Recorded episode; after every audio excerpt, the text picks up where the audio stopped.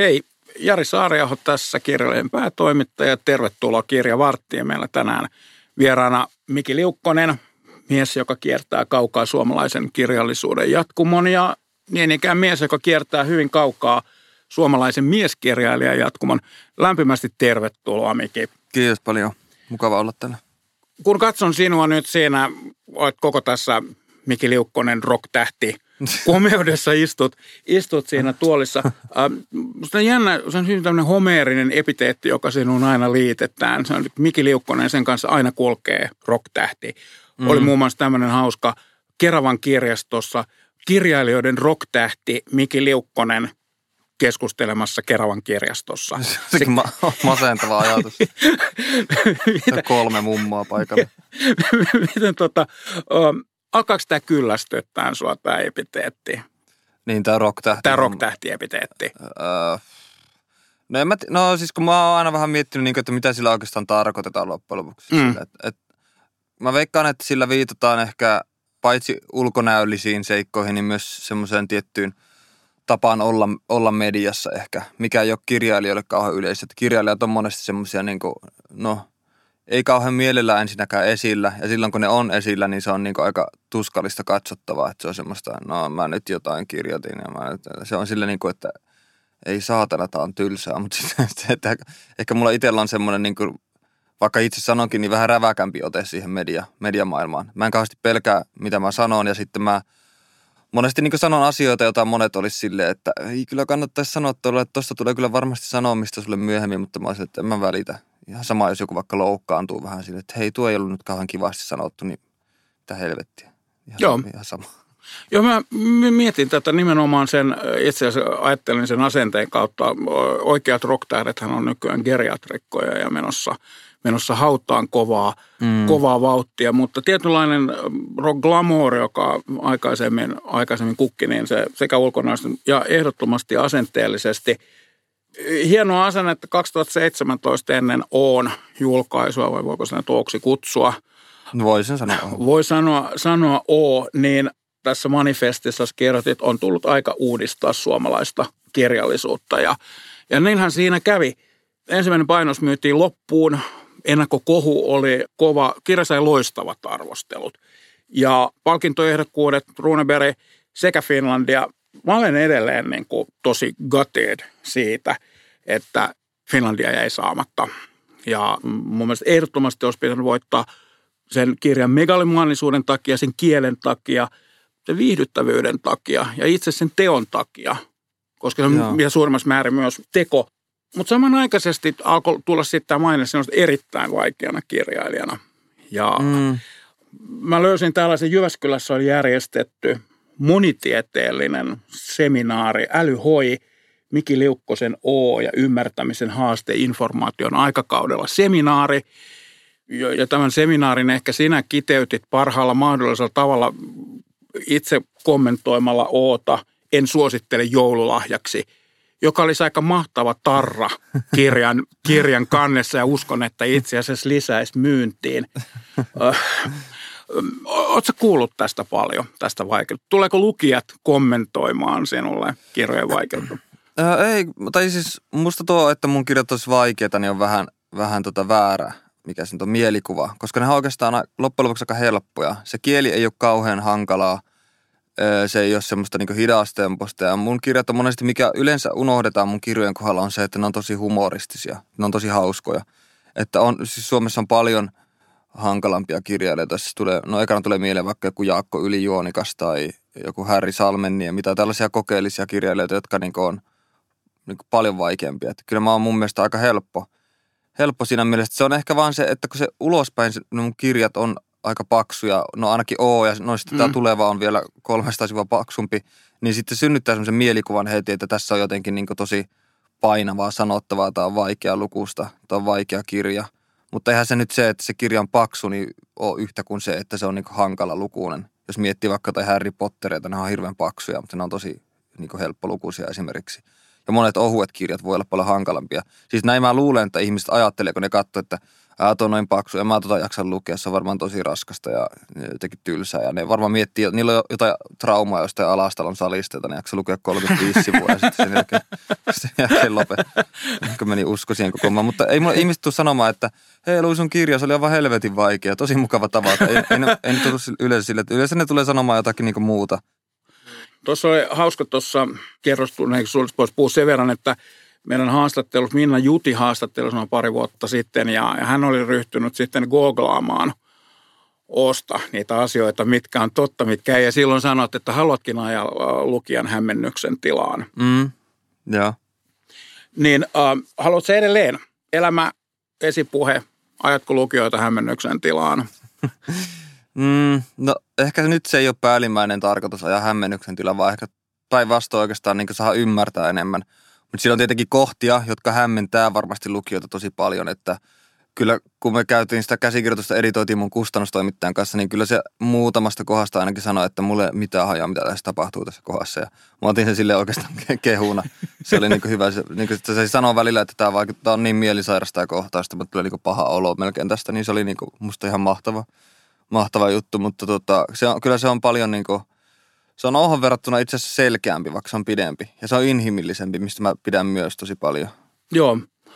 Henkilöhahmon galleria on äärimmäisen mielenkiintoinen jälleen kerran. Se ei ole ihan yhtä laaja kuitenkaan kuin se oli, oli Oossa. Joo, ei, ei. Eli tässä jotenkin semmoinen, että jossain haastattelussa sanoi, että itse asiassa taisi olla juurikin se meidän lehden haastattelu, että, että, että näitä sateenkaaren ja sen päässä ei ollut kultaa ja et ole enää, enää tota lapsi, että sä oot siirtynyt toiseen kohtaan. Mun mielestä on kirjana niin kuin huomattavan niin kuin itsevarma ja aikuisempi. Mm-hmm. Joskokin Ookin oli aikuinen, mutta siinä on sen tietynlainen ähm, nuoruuden riehakkuus, mikä, mikä tässä on huomattavan smooth mm. monella tapaa ja, ja äh, ihastuttava kieli miten sä havainnoit? Mä oon koulutukseltani antropologi. Okay. Ja se on, se on tiedettä havainnoimisesta. Joo. Ja mä olen näissä niin ihastunut näissä sun teoksissa nimenomaan siitä, miten sä havainnoit ympäristöä ja miten sä pystyt sen sitten vielä niin kuin kirjoittamaan. Ja. Me nähdään, miten sä havainnoit. Sulla on aina aurinkolasit päässä. Ehkä sieltä on hyvä katsella sieltä takaa, takaa maailmaa. No tota, no mulla on aika niin sanotusti herkät tuntusarvet, että mä oon koko ajan jotenkin niin kiinnitä huomiota ympäristön ja atmosfääreihin ja tunnelmiin. Ja kun mä oon jossain paikassa, missä on paljon ihmisiä, niin mä tavallaan poimin keskusteluita tai sitten tavallaan myös värisävyjä paikasta kuin paikasta, missä mä oon. Ja ö, mulla on koko ajan semmoinen tietty semmoinen, mä tavallaan imen vaikutteita jatkuvasti.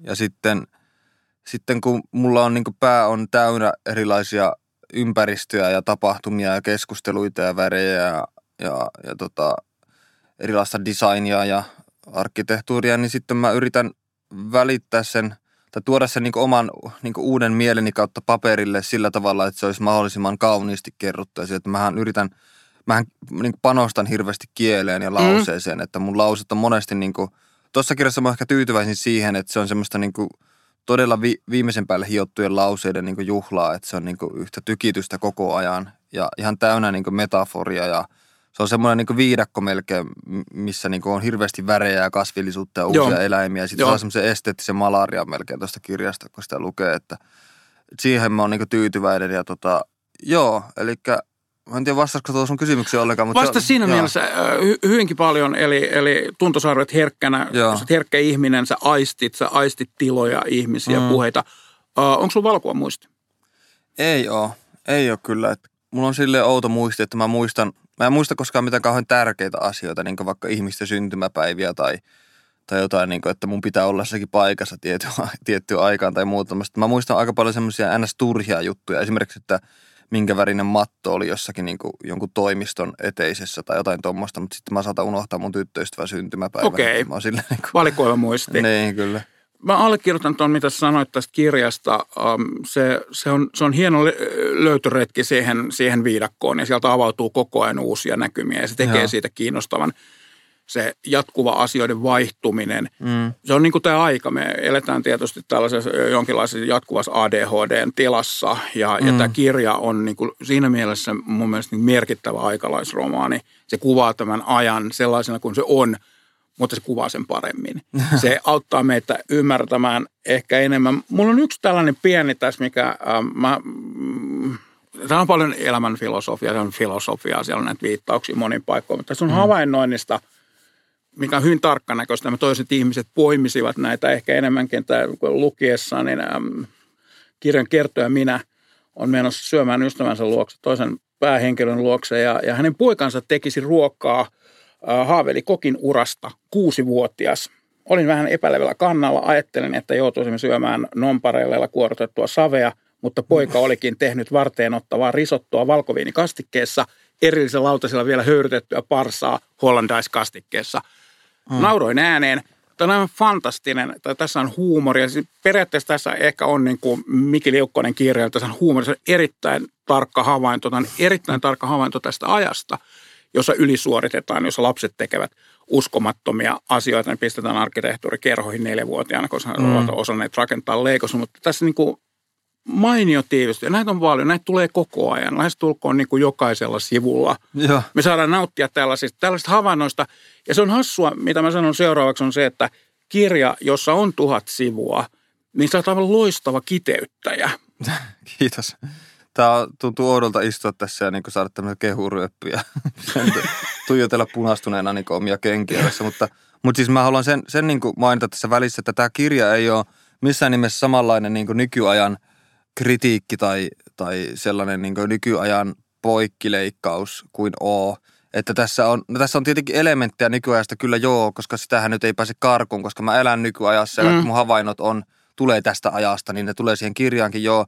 Mutta enemmän mä oon nyt halunnut kirjoittaa siitä, että millaista olla ihminen ylipäänsä. Ja siinä sanotaan siinä jossakin sivun 700 kohdalla, niin se alkaa tulee se inhimillinen puoli enemmän esille, että siinä aletaan keskittyä niin ihan perhe-elämään ja ihmissuhdekuvioihin Joo. ja tuollaisiin asioihin, että se se muuttuu se sävy siinä aika paljon. Ja sitten mitä mä oon saanut kustannustoimittajalta ja muiltakin ihmisiltä, jotka VS on sisällä tota, lukenut, niin ne sanoi, että, että ne oli yllättynyt siitä, kuinka inhimillinen tuo on, koska mun hahmot on, mä myönnän itsekin, niin ne on ollut joskus aika sellaisia niin kuin, siinä mielessä karikatyyrejä, että ne on ollut semmoisia kimppu, tosi outoja neurooseja mm. ja absurdeja päähänpistoja. Joo. Ja nyt mä oon ottanut enemmän mukaan semmoisia inhimillisiä niin kuin murheita ja huolia ja ilonaiheita ja semmoisia pieniä arkisia asioita, Joo. mistä elämä koostuu ylipäänsä.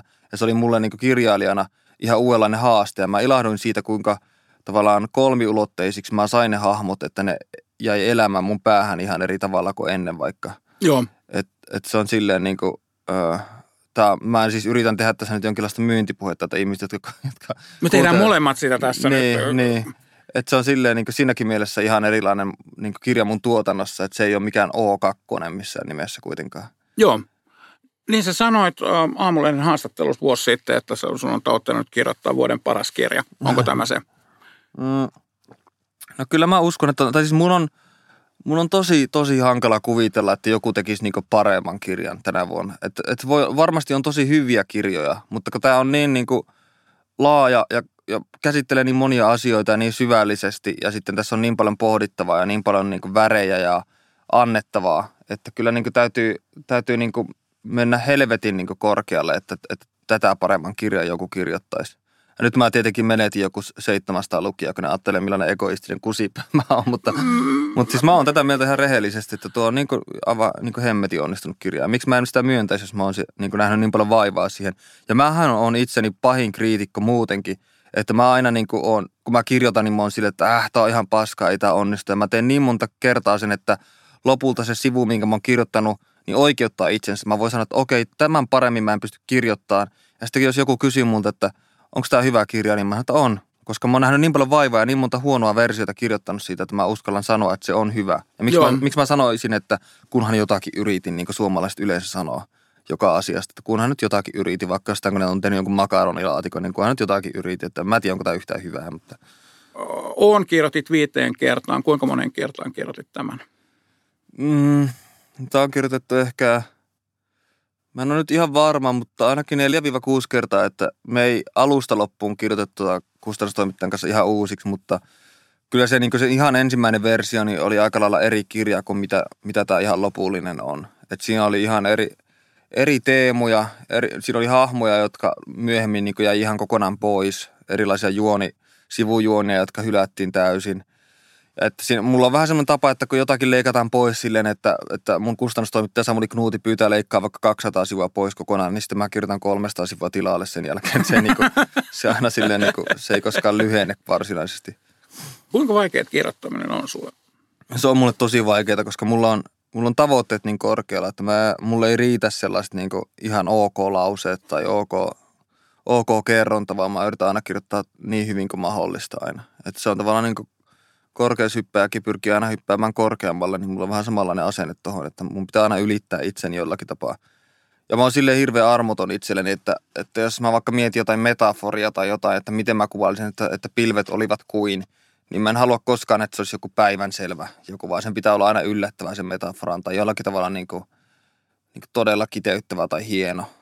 Että se, on, se niin kuin va- vaatii hirveästi itseltä myös. Joo, ja, ja se on hyvin palkitsevaa lukijalle, koska tässä mä pidän, pidän kielestä ja äh, musta tässä näkee, tässä on palkittu runoilija kirjoittanut sun suhdekieleen on, on, on mielenkiintoinen ja, ja, ja siitä on ilo lukea. Mutta hei, tästä kirjasta on 1250-sivuinen Authors Cut-versio kaikille superfaneille, joka on jo ennakkoon myyty, myyty loppuun. Niin, mm. niin äh, kerrotko siitä No siihen on jätetty sitten sellaisia juttuja, mitkä periaatteessa niin, ne oli, ne oli silleen tosi hyviä, mutta sitten se olisi tehnyt siitä niin sanotusta normiversiosta vaan yksinkertaisesti vaan liian pitkän. Että me ajateltiin sitten, että, että ne on sen verran hyviä, että näitä ei viti jättää pois, niin julkaistaan sitten erikseen tämmöinen versio, missä, mihin nämä on jätetty.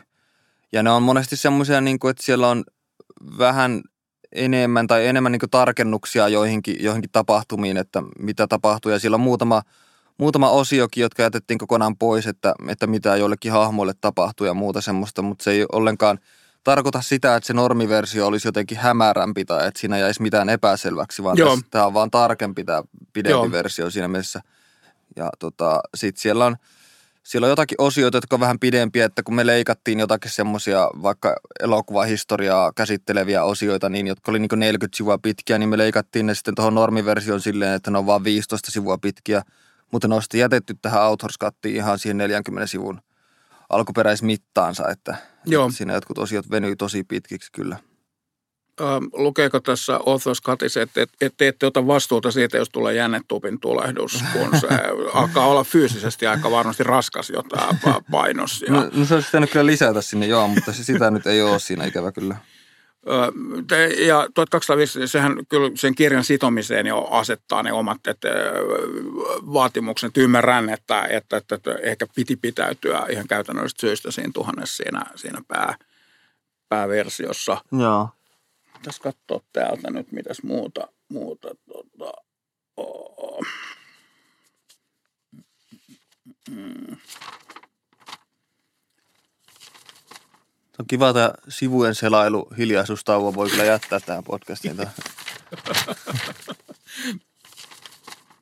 Siis voi jumalata, kun mä tulee näitä viestejä, niin koko ajan, miksi ihmiset ei niin jätä mua rauhaa hetkeksi? Olkaa hiljaa siellä. Pääset sä tänne esiin? No en pääse. Mulla on kalenteri ihan täynnä. Mä vastaan tälle, että painu. Vastaan, vastaan nyt siitä. Sul pitäisi olla joku ihminen, joka hoitaisi sun asioita. Mä olisin joku kloonin, joka tota, menisi mun puolesta noihin paikkoihin, mä voisin olla vaan kotona ja tota, maata sängyssä. Ja kirjoittaa. Ja kirjoittaa, joo. Mulla on itse asiassa idea toiseen romaaniin, mutta mä en vielä jaksa aloittaa sitä, koska mä sain aika vasta kuitenkin tämän valmiiksi ja tässä oli semmoinen urakka, että, että tota, olisi ihan mielisairautta aloittaa nyt saman tien uusi. On jälkeen sä pidit kaksi viikkoa lomaa mm. ja sen jälkeen ryhdyit kirjoittaa Hiljaisuuden mestareita. Hiljaisuuden mestareita. Joo, no siksi sitä tulikin niin paljon huonompista kirjasta. Mä aloitin ihan liian aikaisin. Ja siis nyt kun sä selailit niitä papereita siinä, niin, niin oliko siellä nyt jotain kysymyksiä? Ei vielä? se mitään silleen niin merkittävää ollut. No voit sä kysyä jonkun ei-merkittävän kysymyksen? Mä voin kysyä ei-merkittävän kysymyksen. Sä oot, sä oot lukenut tosi siis hyvin kirjallisesti sivistynyt. Ja mikä on iso klassikkoteos, jota et ole lukenut? Mm, nyt tunnustus. No, no joo, no se on aika jännä, kun mä, mä oon siis aina vannonut tai monesti kun multa kysytään mun lempikirjailijoita ja mun suurempia vaikutteita, niin mä oon aina maininnut Dostojevskin nimen. Mm? Mutta mun täytyy myöntää, että vaikka mä oon Dostojevskia paljon lukenut, niin mä en ole lukenut Dostojevskilta rikosta ja rangaistusta ollenkaan. Pam! No niin, siitä saitte. niin, niin, se on, aika, se on sillä aika jännä, että mä oon, mä oon lukenut niitä vähemmän tunnettuja niin kirjoituksia kellarista ja sitten, sitten tota, mikä nyt oli, Valkeat yöt ja Joo. Kuollut talo ja, tai Kuolleessa talossa, mikä se nyt olikaan se nimi. Ja, ja tota, no niitä kaikkia muita. Sitten, sitten mulla on myös Karamatsovin veljekset lukematta. Mulla on se kyllä itsellä kirjahyllyssä, mutta mulla on niin tavallaan nuo pääteokset Dostojevskilta jäänyt. Se on sillä aika jännä. Eli ne paksuimmat. Ne paksuimmat, joo. Ne paksuimmat. Joo, mutta mulla kyllä on ne itsellä. Mm. Mutta mä en ole sitten saanut niihin tarttua. Mä oon nyt yrittänyt viime aikoina lukea niin kuin enemmän, ny, vähän seurata, että missä nyky, nykykirjallisuus menee ja lukenut nykyään niin kuin amerikkalaisia kirjailijoita ja sitten myös suomalaisia kirjailijoita ja silleen, että vähän katsellut, että missä mennään ja tota, silleen niin yrittänyt olla ajan hermolla, kun mä oon elänyt niin monta vuotta semmoisessa 1800-1900-luvun semmoisessa aika – aika niin eri ajassa, että mm. mä en sille hirveästi seuraa. Kun mä, mä esimerkiksi inhoan tätä autofiktion-buumia, niin mä en, mm. niin kuin, mä en niin kuin yhtään, yhtään jaksa lukea taas jotakin kirjaa siitä, kun joku kertoo sen seksielämästä 90 sivua tai 100 sivua sille niin kuin, voi vittu. Ihan niin kuin, eikö muuta kertoa. Musta olisi niin kiva lukea semmoinen autofiktiivinen teos, missä ei puhuta yhtään seksistä. Ja puhuttaisiin vain jostain tiskaamisesta tai jostain. Se olisi paljon kiinnostavampaa. Koska ei ihmiset, en mä usko, että ihmiset koko ajan niin kuin, niin kuin harrastaa seksiä niin paljon kuin mitä siinä autofiktiossa niin kuin annetaan ymmärtää. Sillä musta tuntuu, että autofiktio aina käsittelee sitä ja sitten siinä aina arvostelussa, että tämä oli niin rohkea avaus ja ihana, että joku puhuu näistä. Mä mietin, että mitä rohkeata siinä on, että, että joku harrastaa seksiä. Se on niin ihan normaalia silleen, yhtä rohkeata kuin käy suihkussa tai jotakin. Niin kuin, rohkea avaus, niin kuin, mitä helvettiä. Jonkun pitäisi, jonkun pitäisi niin kuin, niin kuin, lopettaa tuo autofiktio niin kuin, buumi ihan täysin. Niin sä oot kiinni tuolta 1800-luvulla. Mun, mun, mun mielestä niin se, mä, Joo, mä oon tosi vanha iso, aikana kyllä. Äh, joo, ja sitten, että nämä myöskin, jos ajattelee tätä uutta teosta, niin tulee mieleen suuret 1800-luvun isot romanttiset kertojat, jos kirjat ovat runsaita. Niin se on ja niihin jännä... voi uppoutua ja niihin voi niinku rakastua niihin kirjoihin. Joo, se on sille jännä, että mä, mun kirjoitustyyli ja mun kirjat on tosi moderneja ja niitä sanotaan monesti mm. niinku – uutta luoviksi ja niin edespäin, mutta, mutta mun vaikutteet on tosi niin kuin siellä, siellä kaukana. Sitten mä oon aina ihmetellyt 1800-luvun kirjailijoissa kun kaikki kuoli tuberkuloosia joskus 37-vuotiaana siihen aikaan, mutta sitten niiden niin kirjallisen tuotannon niin kuin määrä on ihan valtava ja sitten se laatu on niin kuin aina tosi hie, niin kuin hyvää. Että mä en tiedä, että johtuuko se siitä, että kun ne tietää, että ne kuolee kohta, niin nyt pitää tehdä jotakin merkittävää. Ja nyt kun nähdään niin kuin vaivaa, kun nykyään kaikki kirjailijat on tosi terveitä taas niin kuin, että kaikki niin kuin puhuu, antaa niin kuin, onkin Anna-lehtiä haastatteluita siitä, kuinka ne käy joogassa ja kuinka ne on löytänyt sisäisen rauhan ja kuinka ne antaa niiden jotakin niin kuin reseptivinkkiä ja näin, näin teet herkullista nyhtökaarapastaa ja, ja sitten, sitten käydään juoksemassa ja muuta. Ja sit, sitten ne, niin kuin, sitten ne kirjat on tosi mitään sanomattomia monesti. Että en mä, en mä niin kannusta ihmisiä niin saamaan tuberkuloosia, että se kirjallinen laatu paranisi mitenkään – mutta se on vain jotenkin mielenkiintoinen ristiriita, että mitä paremmin ihmiset voi, niistä huonompia kirjoja ne vaikuttaa kirjoittamaan. Tämä on vaan mun oma, oma tota, provokatiivinen näkemys. Mä en tiedä, kuinka paljon Ihmisillä on varmaan ihmisiä. vähemmän aikaa siihen kirjoittamiseen silloin, kun on... Niin kuin ne lenkkeilee satana koko niin, ajan. Niin, ne on koko ajan joogassa. Mun, mun tota, suhtautuminen kirjallisuuteen on aika erilainen, että mä en sinnäkään... Mä oon huomannut esimerkiksi sen, että monilla kirjailijoilla on semmoinen, että niillä on niin ajastin ja sitten se hälyttää niin tietyn ajan päästä, että milloin on aika pitää tauko ja sitten käydä mm. vaikka kävelyllä ja sitten sen jälkeen jatkaa taas.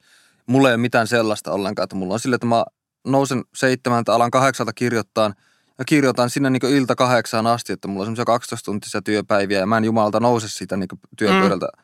Että mulla on siis silleen tavallaan aika epäterveellinen niin työtapa, että mä teen ihan liikaa töitä ja, ja tosi, tosi niin keskittyneesti ja maanisesti, mutta mun mielestä se myös näkyy työn jäljessä, että kun mä panostan ja kirjoitan sillä aika kuumeisesti, niin se myös välittyy se tekstistä myös että se on välillä aika kuumeista se teksti, että mun, mun yksi tota, kriitikkokaveri, joka nyt lukee tota PDF-versiota tuosta kirjasta, aikomuksena on tehdä sitä arvostelu johonkin lehteen, niin tota, se lähetti mulle pari päivää sitten viestiä, että mikä helvetti sua vaivaa, kun se oli lukenut sitä kirjaa. musta, oli, musta oli hyvä merkki. Ei multa sen kummemmin mitään. Kiitos kirjasta ja tällaista kirjallisuutta tarvittaisiin minun mielestäni huomattavasti enemmän ja, ja hienoa, että, että sinusta on tullut iso menestys. Kiitos paljon. Tämä oli tosi mukava kuulla. Ja tähän loppuun sitten Kato vanhemman viisaus ja tällä kertaa se kuuluu. Vaikka sinulla olisi hyvät ruumiin voimat, hanki viisautta, vasta silloin sinua voidaan pitää vahvana. Ja tähän voin suositella Miki Liukkosen uutta romaania Elämä, esipuhe. Ja uusi jakso kahden viikon kuluttua siihen asti sekä Facebookissa että Instagramissa. Moi!